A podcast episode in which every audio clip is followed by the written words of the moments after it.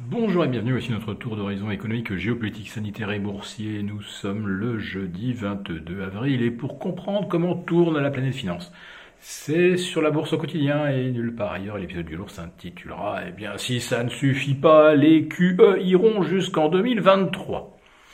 je viens de suivre la conférence de Christine Lagarde, nouvelle conférence de presse virtuelle, alors filmée probablement depuis Francfort.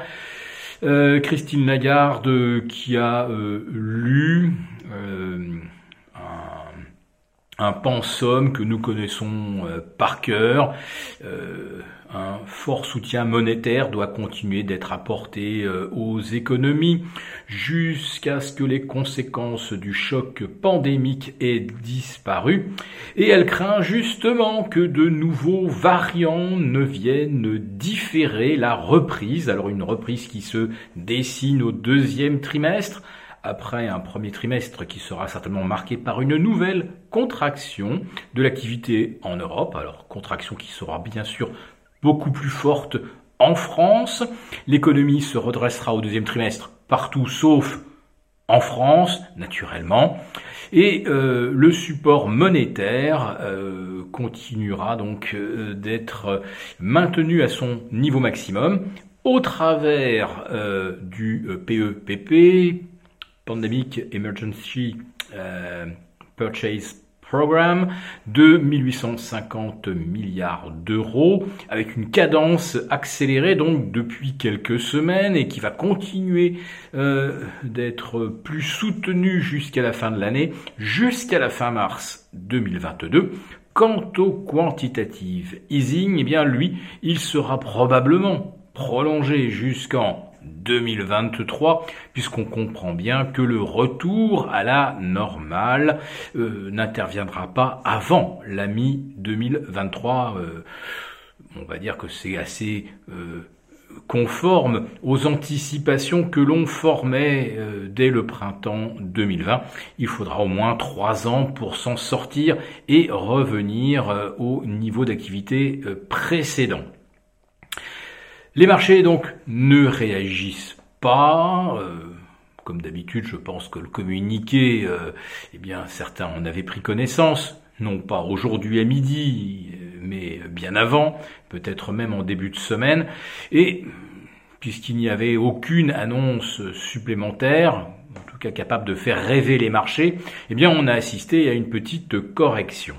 Correction d'environ euh, 160 points sur le CAC 40, mais qui n'a pas débouché sur la, sur la cassure des 6160, 6165. Et euh, le scénario euh, de correction en Arami baissier était un des plus parfaits, digne d'un manuel euh, d'instruction d'analyse technique, avec donc une dernière poussée spéculative suivie d'une séance de stagnation, puis un repli et un second repli avec euh, gap de rupture à la baisse. Je peux vous dire qu'historiquement, ce genre de figure a 80% de fiabilité pour un signal baissier court ou moyen terme. Eh bien, voilà, nous sommes tombés sur les 20% où ce signal ne fonctionne pas et pourtant, je vous le répète, toutes les euh, caractéristiques, euh, on va dire que euh, tous les éléments techniques, ça cochait toutes les cases. Et nous voyons le CAC donc rebondir en direction des 6003. Alors il, il se peut qu'il ne les atteigne pas, et qu'on reste bloqué un petit peu en dessous des 6285.